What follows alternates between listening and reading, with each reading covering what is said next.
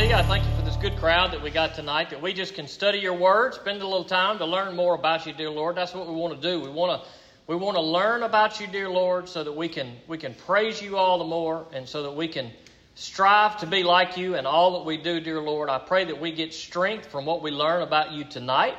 And I just pray that you bless this time we have. In Jesus' name I ask it. Amen. Amen. All right.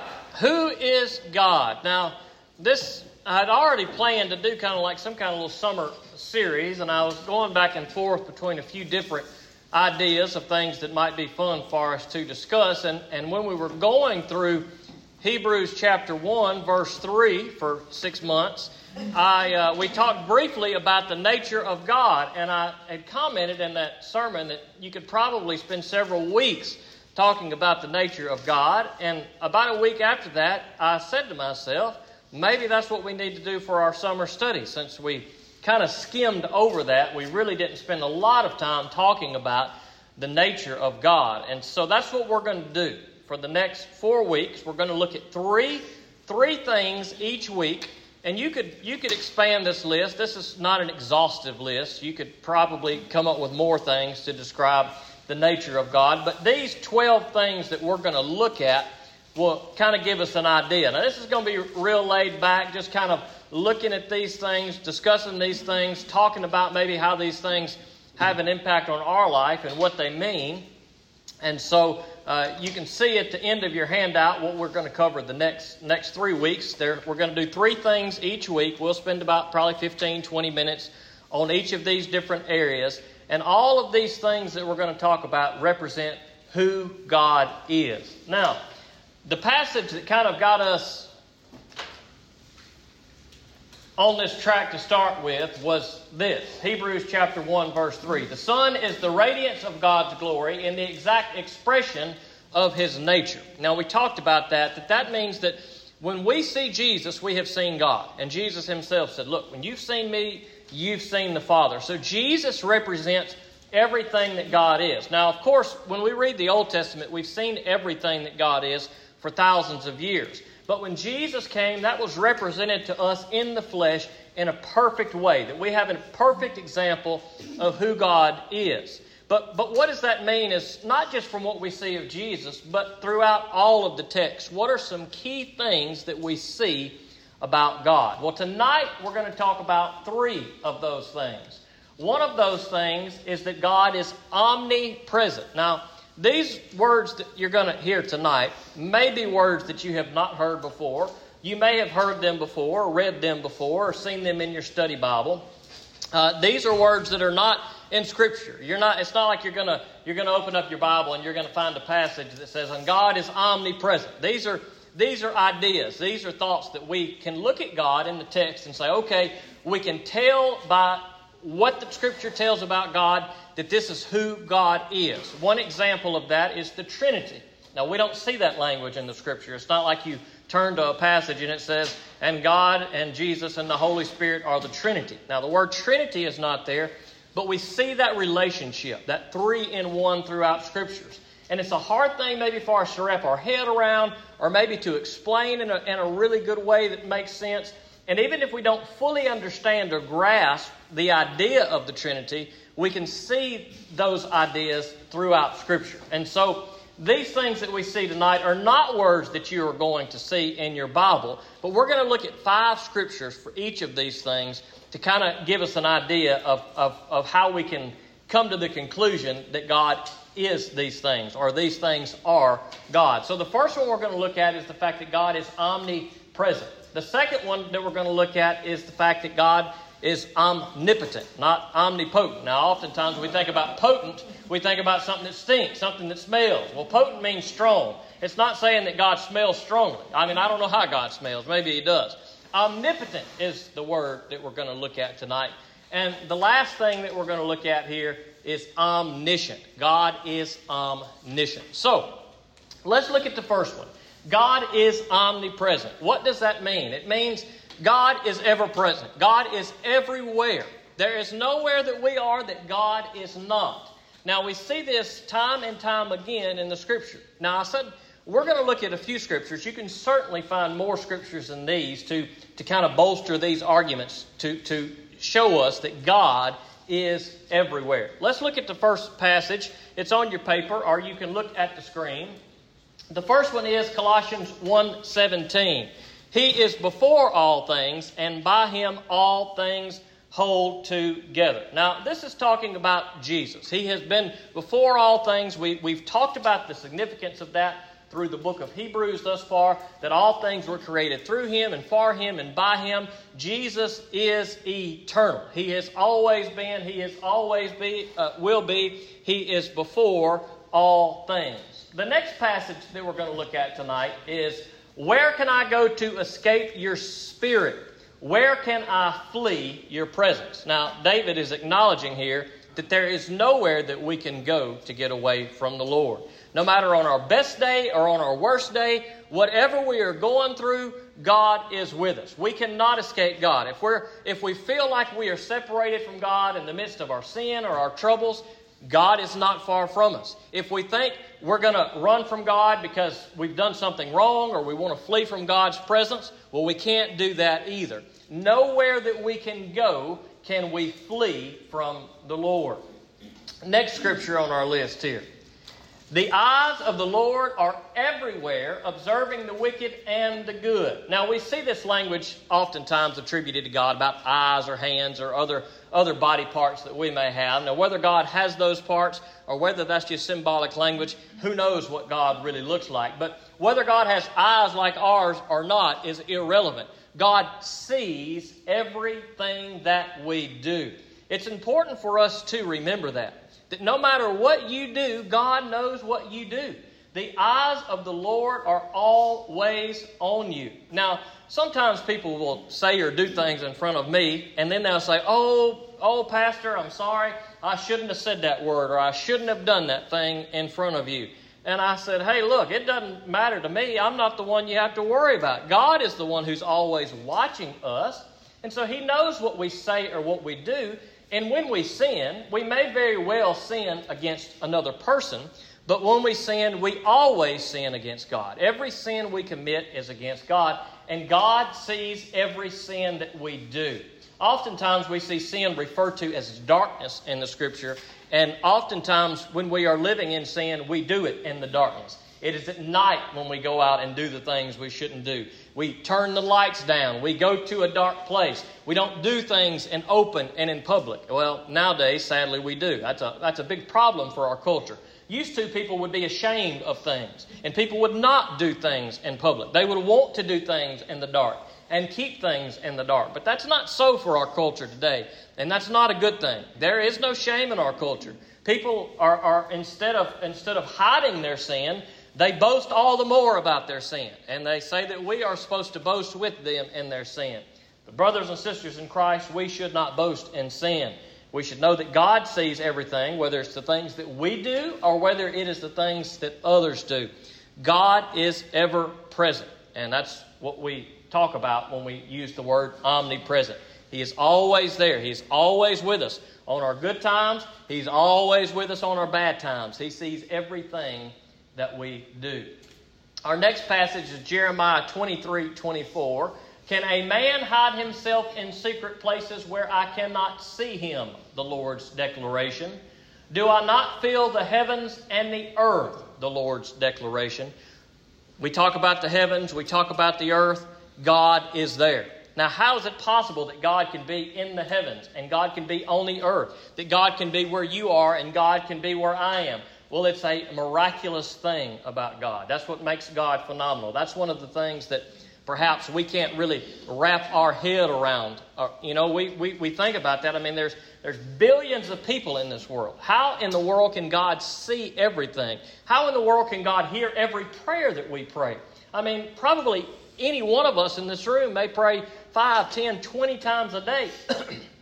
And yet, God hears our prayers, and He hears all of our prayers. And that's a pretty phenomenal thing that God is everywhere, that He is both in heaven, that He is both on earth, that He is with you, that He is with me, that He is with and among all creation at all time. That's a that's a something that I can't really explain to you in words, but yet the concept that God is omnipresent is, is very clear throughout Scripture.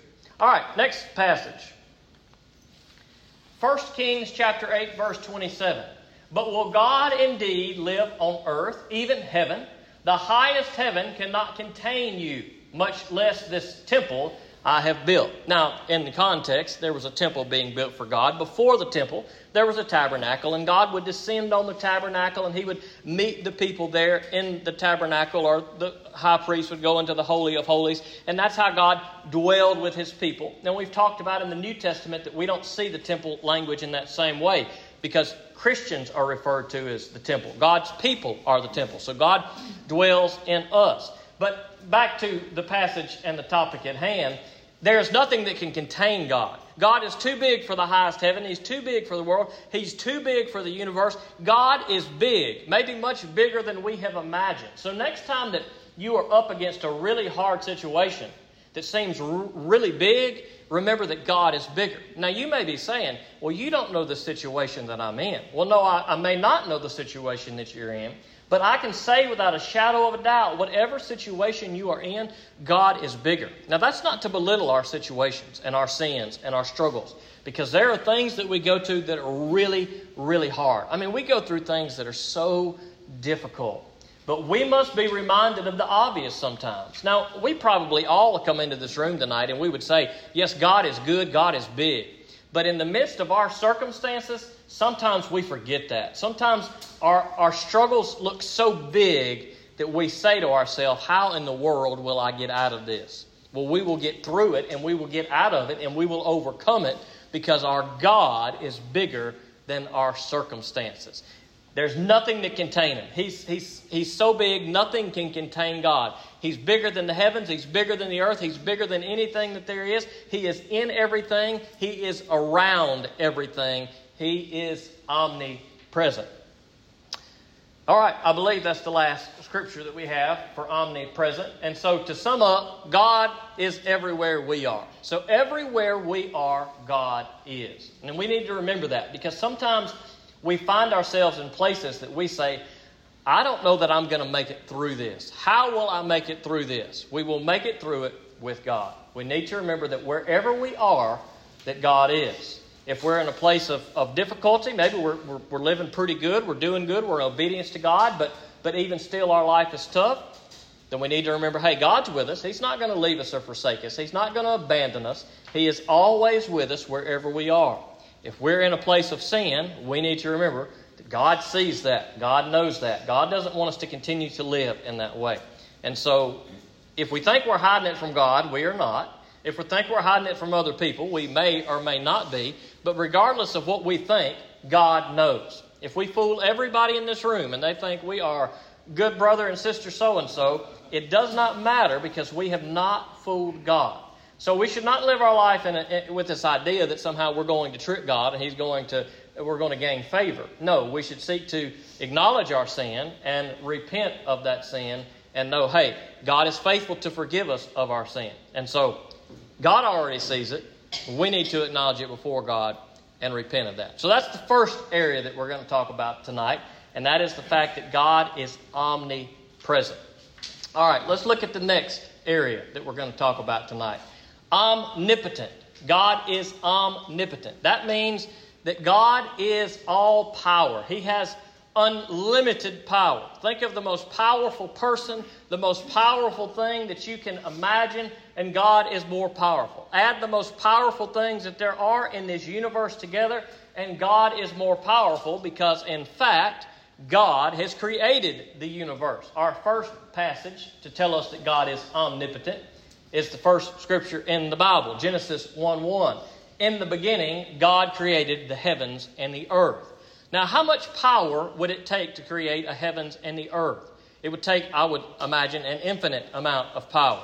No one can do that. It takes a power beyond what we have. So when we look at the, at the earth, and we look at the trees, and we look at the oceans, and we look at the mountains, and we look at the universe that expands further than probably we could ever imagine, and we only see just a just a snippet of it. I mean, imagine all the sands of the seashore, and perhaps our universe is but one grain of sand and all the grains of sand. I mean, we, we don't even know how big the universe could be, but yet it shows us the power of God in that God said, and it was. God said, Let there be, and it was. Now that is power right there. There's, there is very little we can say, and it'll do. I mean, now, we could say to Alexa, turn off the lights, and she may turn off the lights, but that's a far piece from the power of God, right? Alexa can only do what she was programmed to do. But God is above all things and more powerful than all things. And there may not be any greater scripture, at least early on in the Bible, than this passage right here. All right, the next passage we're going to look at is from Genesis chapter 18, verses 13 and 14. But the Lord asked Abraham, Why did Sarah laugh, saying, Can I really have a baby when I'm old? Now, God had told Sarah and Abraham that they were going to have a child. But the problem is, they were old, and they knew that they were old. And even though people lived a lot longer in those days, it is clear that it was a silly thing for people of their age, in their 80s, 90s, to even consider that they were going to have a child, that at some point here in the distant future, a child was going to be born to them. And so Sarah had laughed at this idea that God said in their old age they were going to have a child. And in verse 14, it says, Is anything impossible for the Lord? At the appointed time, I will come back to you, and in about a year, she will have a son. Now, we see this idea throughout the scripture. There is nothing that is impossible for God. We need to remember that. Again, this is something we probably know. We've seen it in Scripture. We may say, Yes, I get it. There's nothing impossible for God, but my situation is so bad, God probably can't help me. No, we've got to, we've got to get past that kind of thinking. That's the kind of thinking that the devil wants us to focus on, that, that, that, we, that we believe that there is something in our life that is too big for God to overcome. No, if it's within God's will and God desires to do it, He will. That's not to say that everything we pray and ask God for is His will, but if it's within God's will, then God will do what we ask Him to do. And we must ask with faith, knowing that it is possible for that to occur. Now, we see a good example of this here. In the old age of Sarah, she did conceive and have a child at 90 years old. As impossible as it may seem. Now, I don't know what you're up against today in your life, but it may seem to you as though it's going to be impossible for God to get you through this situation. But yet, there are story after story after story, probably even in this room, of times in your life that you said to yourself, I don't know how I'm going to make it. I don't know how I'm going to make it through this job. I don't know how I'm going to provide for my family. I don't know how I'm going to make it through this loss. I don't know how our church will ever overcome this horrible situation that may have arisen. And time and time again, we go through these things, and so many times we seek God and we trust Him, and God works in such a miraculous way and does things beyond anything we could ever imagine. And we go through the worst situation we've ever been through, and we come out of it better than we've ever been. Now, how does that work? It works because God is powerful. It works because there's nothing impossible for God. We need to be reminded of that truth tonight. Nothing is impossible for God. All right, let's look at our next passage Psalm 147 5. Our Lord is great, vast in power, His understanding is infinite. Here we see again, just a real simple verse. God is vast in power. We see that power time and time again in our lives. We see it time and time again throughout Scripture. All right, next verse. I know that you can do anything, and no plan of yours can be thwarted. That comes from Job chapter 42, verse 4. Now, this is good news. That if God has planned something, that there is no plan of God's that can be thwarted. Now, this is good news because sometimes God calls us to things and we say, All right, I feel God calling me to do this. This thing's very difficult. Sometimes you see missionaries and they feel that God's calling them to go to a certain place and it's a scary place or it's a difficult place. Or God calls you to serve in some ministry. God calls you to be a pastor. That was a scary thing for me. And I'm thinking, How in the world am I going to do this? Well, I'm going to do it by the power of God. That's how all of us are going to do the things that God has called us to do. We are going to do those things by the power of God. And if God has put a plan into place and He has revealed to you and you've prayed and you seek Him and you, you, you are discerning and you're looking at His Word and you feel without a shadow of a doubt that the Holy Spirit is speaking to you and God says, This is what I have for you and this is my plan for you and this is what I want you to do, then we better say, Yes, Lord, here am I, send me. And that does not mean that it will be easy. I can guarantee you that that does not mean it will be easy. So don't for a second think that if you begin to do something that you really believe that God has called you to and it's hard, don't say, well, maybe God really didn't call me to this. No, God never tells us it's going to be easy. And time and time again through Scripture, we see people who serve God and do His will, and it's not easy. And there is no greater example of that than Jesus Christ. He came to do the will of the Father, and He says that repeatedly through His ministry. And His ministry was at times great and fruitful, but it was always filled with those who were coming against Him, and ultimately those who nailed Him to the cross. But even when they nailed Jesus to the cross, God's plans were not thwarted. So we need to remember that. Whatever, whatever God's plan is for our life, if we're walking in obedience to Him and seeking Him and living for Him and trying to do His will and discerning His Word and reading His Word and living by His Word, then, then we need to know that whatever God has before us, He's going to get it through it, get, get us through it, that His plans are not going to be thwarted. All right, Mark chapter 10, verse 27. Look at them, Jesus said. With men it is impossible, but not with God, because all things are possible with God. Now, in the context of this passage, there was a, a, rich man, and Jesus says, Look, it's easier for a camel to pass through the eye of a needle than for a rich man to enter into the kingdom of God. And who can enter in? I believe it was the disciple said that there. And Jesus said, Look, there is nothing that is impossible for God. And we need to remember that. Whatever we are up against, there's nothing that's impossible for God. Even if we are rich and greedy, we are full of sin, look, there is great forgiveness in Jesus Christ. There is forgiveness in no other. And so, apart from Jesus Christ, we are in trouble. But through Jesus Christ, by the power of God, we need to know that in our life, there is nothing that is impossible for God. God is omnipotent. He is all powerful. We looked at just a few passages tonight, but you can look through the Bible and you will no doubt find any shortage of story after story after story and scripture after scripture of God's power. So, to sum up, God has the power to do all things. Now, we, we see the we see the tangible things in Scripture, which are pretty phenom- uh, phenomenal and, and good for us to consider. We see things like God parting the Red Sea. That's a, that's a pretty well known story that probably everybody in here knows. There's a great story in Joshua chapter 10 where Joshua needs a little more time uh, to defeat the enemies that he's up against. And he asked that the sun would stand still, and it says the day was twice as long. Now, how did God do that? I don't have a clue how God did that. There are a lot of theories as to did God stop the earth? And if God stopped the earth from spinning, then how come everything didn't just completely go out of whack? Or maybe He did it another way, or maybe He did it this way. I don't know. But I have no trouble for a second thinking that if God wants to stop this earth from spinning, that He can hold the oceans into place. He can keep all of us from falling down. Why? Because God is all powerful. If He can make the universe,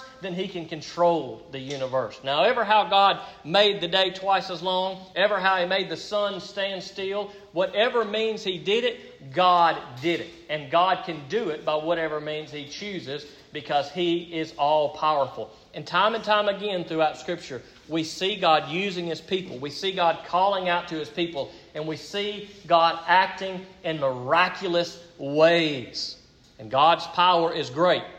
And that's why it's good for us to continue to read stories that we may be familiar with and continue to look at passages like these that maybe we've read before or maybe you haven't and continue to talk about these ideas and be reminded of these ideas. Hey, God is everywhere. There, there's, there's great comfort in that, or, or maybe even great fear in that that causes us to repent.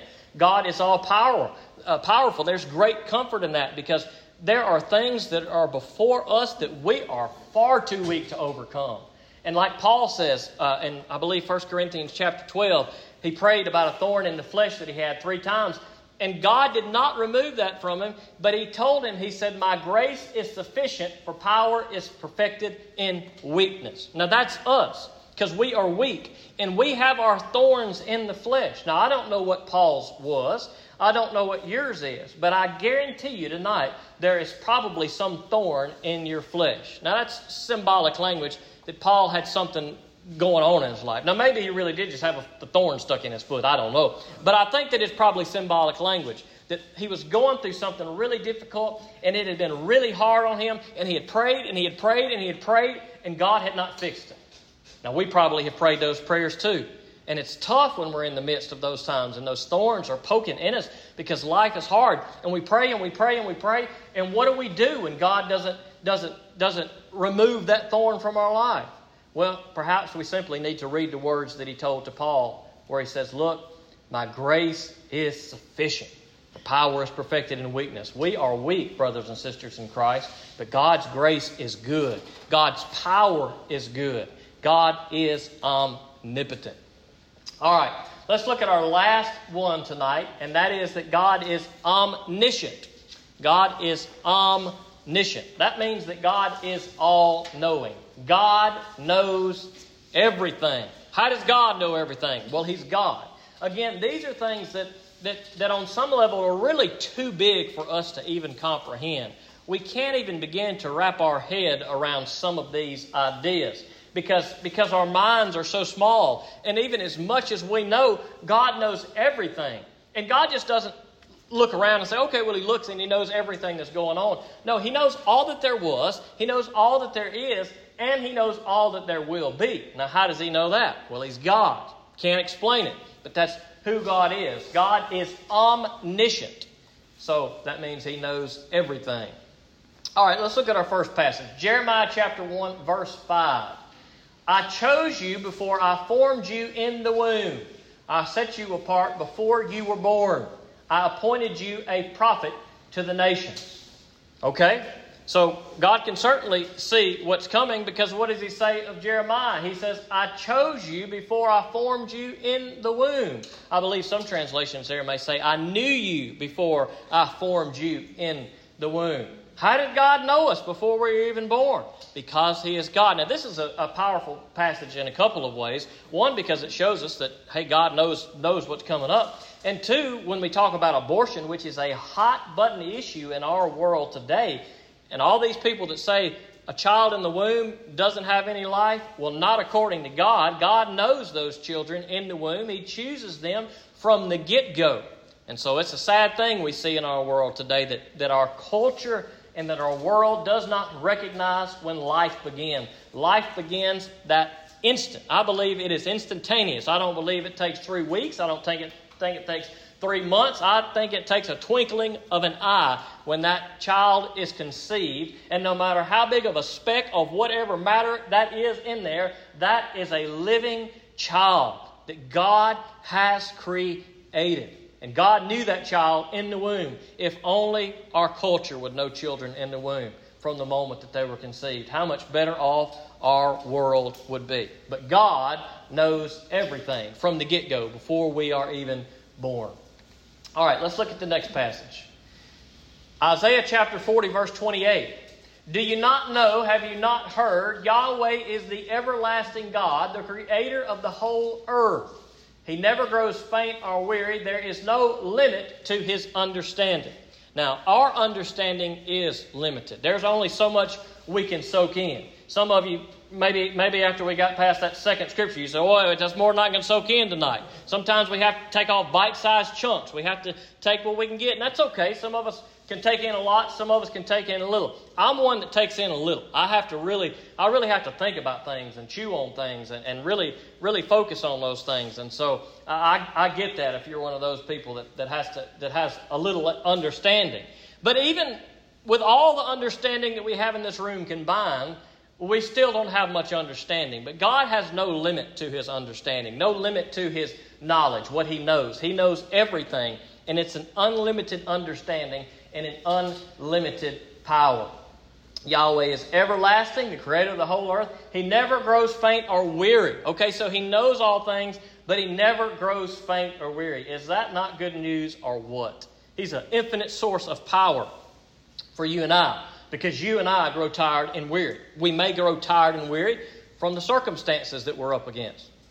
We may be tired and weary from being out in the heated summer fun day, and then we got to get up the next day and go to work, or we got to do other responsibilities. I mean, it may just be a, a, real practical sense like that that we say, God, I just physically don't have the strength, mentally or physically, to do this thing that I'm supposed to do. But God gives us the strength. He gives us the strength that we can't even imagine because He is all powerful. He is all knowing. He doesn't grow faint or weary. Praise the Lord. We need to know that fact because maybe some of you tonight are saying, Man, I'm running on empty and I need God to get me through my circumstance or get me through this struggle or just get me through this week of work. And God is good to us. If we seek Him, He will give us the strength to do that. He knows everything that we are up against, and God will help us through those things. All right, let's look at our next passage. Uh, 1 John chapter 3, verse 20. Even if our conscience condemns us, that God is greater than our conscience and He knows all things. Now, we're not so much looking at the context of that right here, right now, other than that last part that John puts in there. He knows all things. Real simple verse. It's a reminder to us that God is omniscient, that He does know all things. All right, Psalm chapter 139, verse 4. Before a word is on my tongue, you know all about it, Lord. Well, that's good news that the Lord knows what we are going to say before we say it. The reality is, a lot of times we know what we are going to say before we say it. And some, how many times have we ever started off a sentence by saying, I probably shouldn't say this, if you start your sentence off with that, you need to stop right there. We don't stop our sentences there. What's the next word that comes? But. But is the next word that comes. I probably shouldn't say this, but I'm going to say it anyway. Okay, so God knows the things that we're fixing to say. And we probably know the things that we're fixing to say too. So, A, we need to remember that God knows what we're about to say. And if we know that we shouldn't say it, then maybe we shouldn't say it. Okay? And so we need to we need to be careful of the words that we speak. But this verse speaks to the fact that God knows the word that is on my tongue before I say it. All right, one more passage for us tonight. Psalm 44, verses 20 through 21. If we had forgotten the name of our God and spread out our hands to a foreign God, wouldn't God have found this out since He knows the secrets of our heart? Now, this is a scary passage that God knows the secrets of our heart. Now, it may not be scary for you, but it is scary for me. You know why? Because there are things in my heart that I wish were not there. There are things in my heart that are so evil. There are things in my heart that if you could see them, you probably would run me off from this church and shut me up right now. There are so many things in my heart that I say, man, I don't want to feel this way. I don't want to think this way. I don't want to act this way. And so we have to make sure that we are checking our hearts because God sees our heart, and that is what is the most important thing to God that our heart is right. It's not so much about our actions, it's about our heart. Our heart is not changed by our actions, our actions are changed by our heart, and we need to know that. That's always been the most important thing for God. In the Old Testament, He gave His people all these commands and all these things that they could do and all these sacrifices.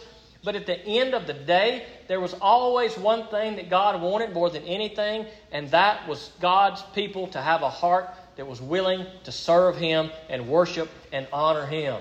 That's what God still desires today is for our hearts to be right. And Jesus, uh, God says in the Old Testament, look, I don't, I don't want your, your burnt offerings and your sacrifices. What God wants is a broken spirit and a broken heart. That's what God really wants. A heart that's, that's willing to repent and to acknowledge who God is. And so God knows our hearts. He knows the secrets of our heart. God is omniscient in that way. And so we, we need to realize these things, and in some way, these things are scary, but in another way, these things are freeing. You know, you, you hear the phrase sometimes that so, so and so let the skeletons out of the closet. Well, that's a horrible burden that we have when we have skeletons in our closet. We don't want those things to come out, and, and part of the burden is trying to suppress those things. But when those skeletons come out, in some way it's probably painful, But then in another way, there's a lot of freedom in that because you're not hiding anything anymore. So you need to know today that if you got those skeletons in your closet or you've got those dark things in your heart, that God already knows them. So you simply need to confess those things to God and say, God, you know these things, and I'm acknowledging these things to you, and I repent, God, and I ask you to forgive me of these things. God is all knowing. He knows everything that there is to know. And so we look at these different areas about God. Oh, before we move on, uh, God is omniscient. God knows all that was, all that is, and all that will be. So God knows everything. He knows everything that there is. And we see in these three things that we've looked at tonight look, God is everywhere, God is all powerful, and God is all knowing. This is the God that our world needs to know. This is the God that we need to know, that we want to see God in these ways. And this is only part of the nature of who God is. And we're going to look at some more of these areas. But even these three things that we looked at tonight give us a lot to consider, a lot to think about, a lot to chew on because our world is looking for someone who is all knowing and who is all powerful. But our world looks for those things in places other than Scripture. One example in which we see these things is Marvel Cinematic Universe. You ever watch these movies? Well, if you hadn't, I'm just going to spoil it for you. Now, on the left here, we have a guy who's Doctor Strange. And guess what Doctor Strange can do? He can know everything, he can see every outcome, he can see the future. He knows all that there is. And people love these movies. And they're pretty good movies, I'll say. I enjoyed them too. But, but in that sense, Doctor Strange kind of has this, this, this God-like ability of knowing everything and knowing the future and knowing what he needs to do, that everything is going to work out the way it to work out. And then on the right there, we have old Iron Man, and there's this bad dude, and his name is Thanos, and he's getting these stones, and he's trying to get these stones because they have this, this crazy power, and if he gets these stones, he can destroy the whole world. And Doctor Strange has seen that the whole world is going to be destroyed, and he saw 14,605 possible outcomes, and only one of them that they won. He saw the future. He knew what it was going to take. He knew what the plan needed to be so that all of humanity could be saved. And guess what was going to have to happen? There was no other way for humanity to be saved than for Iron Man to sacrifice his life. And that's the only way. He had seen the future. And guess what Iron Man does? Spoiler alert. Iron Man dies. And everybody cries. And humanity is saved. Now, this is stories like this are everywhere. And humanity eats these stories up. We like movies like this because people know that there needs to be a Savior. Even in the Marvel Cinematic Universe, there's this idea that there's only one way in which humanity can be saved. But I want to tell you, in the pages of Scripture, there is a better way than Doctor Strange and Iron Man. There is God the Father and Jesus the Son. And God saw our world. He saw that it was fallen and much worse shape than it is in the Marvel movies. And God knew the future. He was all powerful. And He knew the only way that people could be saved and the world could be saved and sins could be forgiven were through Jesus Christ. And praise God, He is far better than Robert Downey Jr. But see, here's the thing with Iron Man. People like Iron Man. Why? Because Iron Man's this, he's this arrogant guy. He's this tough guy. He's this cool guy. He doesn't care about any kind of people. But yet we see Jesus, who is humble and loving and gracious and compassionate and kind, and people will reject that Savior all day, every day. It's phenomenal. But praise the Lord that that God has sent us someone to save us in Jesus Christ. And so our world gets it. Our world gets the idea of there only being one way to be saved. The world gets the idea of a sacrifice being made so that others could be saved. If only the world would get the idea that, hey, whoever wrote this story for, for the Marvel Cinematic Universe, they didn't come up with it. God came up with this story. God came up with this story of sending one who was going to be the Savior of all of the world and sacrifice his life. And that one is Jesus Christ, and Christ crucified. Praise the Lord for that. So that's why we come here today. When we come and we read God's Word and we see the nature of who God is, and we see in Hebrews chapter 1, verse 3, that Jesus is the exact expression of the nature of God, it represents who God is. In all of these ways that we have seen, we have seen the power of God through Jesus Christ. And so today we talked about the fact that God is omnipresent, God is everywhere that we are. We talked about the fact that God is omnipotent, God is all powerful, and we talked about the fact that God is omniscient, that God knows all things. Let us think about these things, think about these scriptures, even look some more, research these things some more.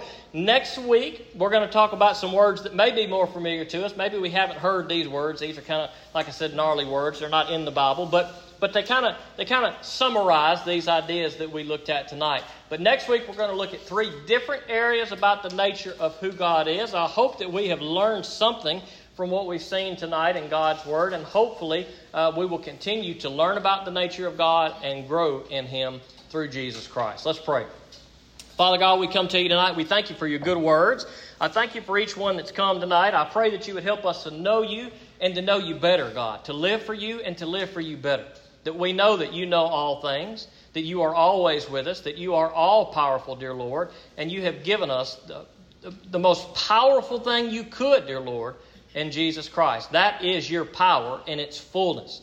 Jesus Christ crucified and resurrected. So, God, let us start there tonight. And let us be reminded of that power and that truth through everything we go, go through. Dear Lord, let us not forget tonight that you are with us wherever we go.